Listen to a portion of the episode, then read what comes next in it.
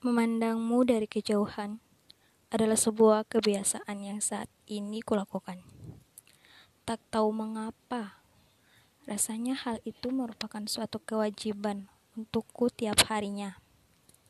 Menurutku, itulah kegiatan terindah yang membuat hatiku terus bergairah. Rasanya jiwa ingin selalu kau tahu. Apa sajakah keinginan kalbuku untuk bersamamu? Tapi inilah caraku.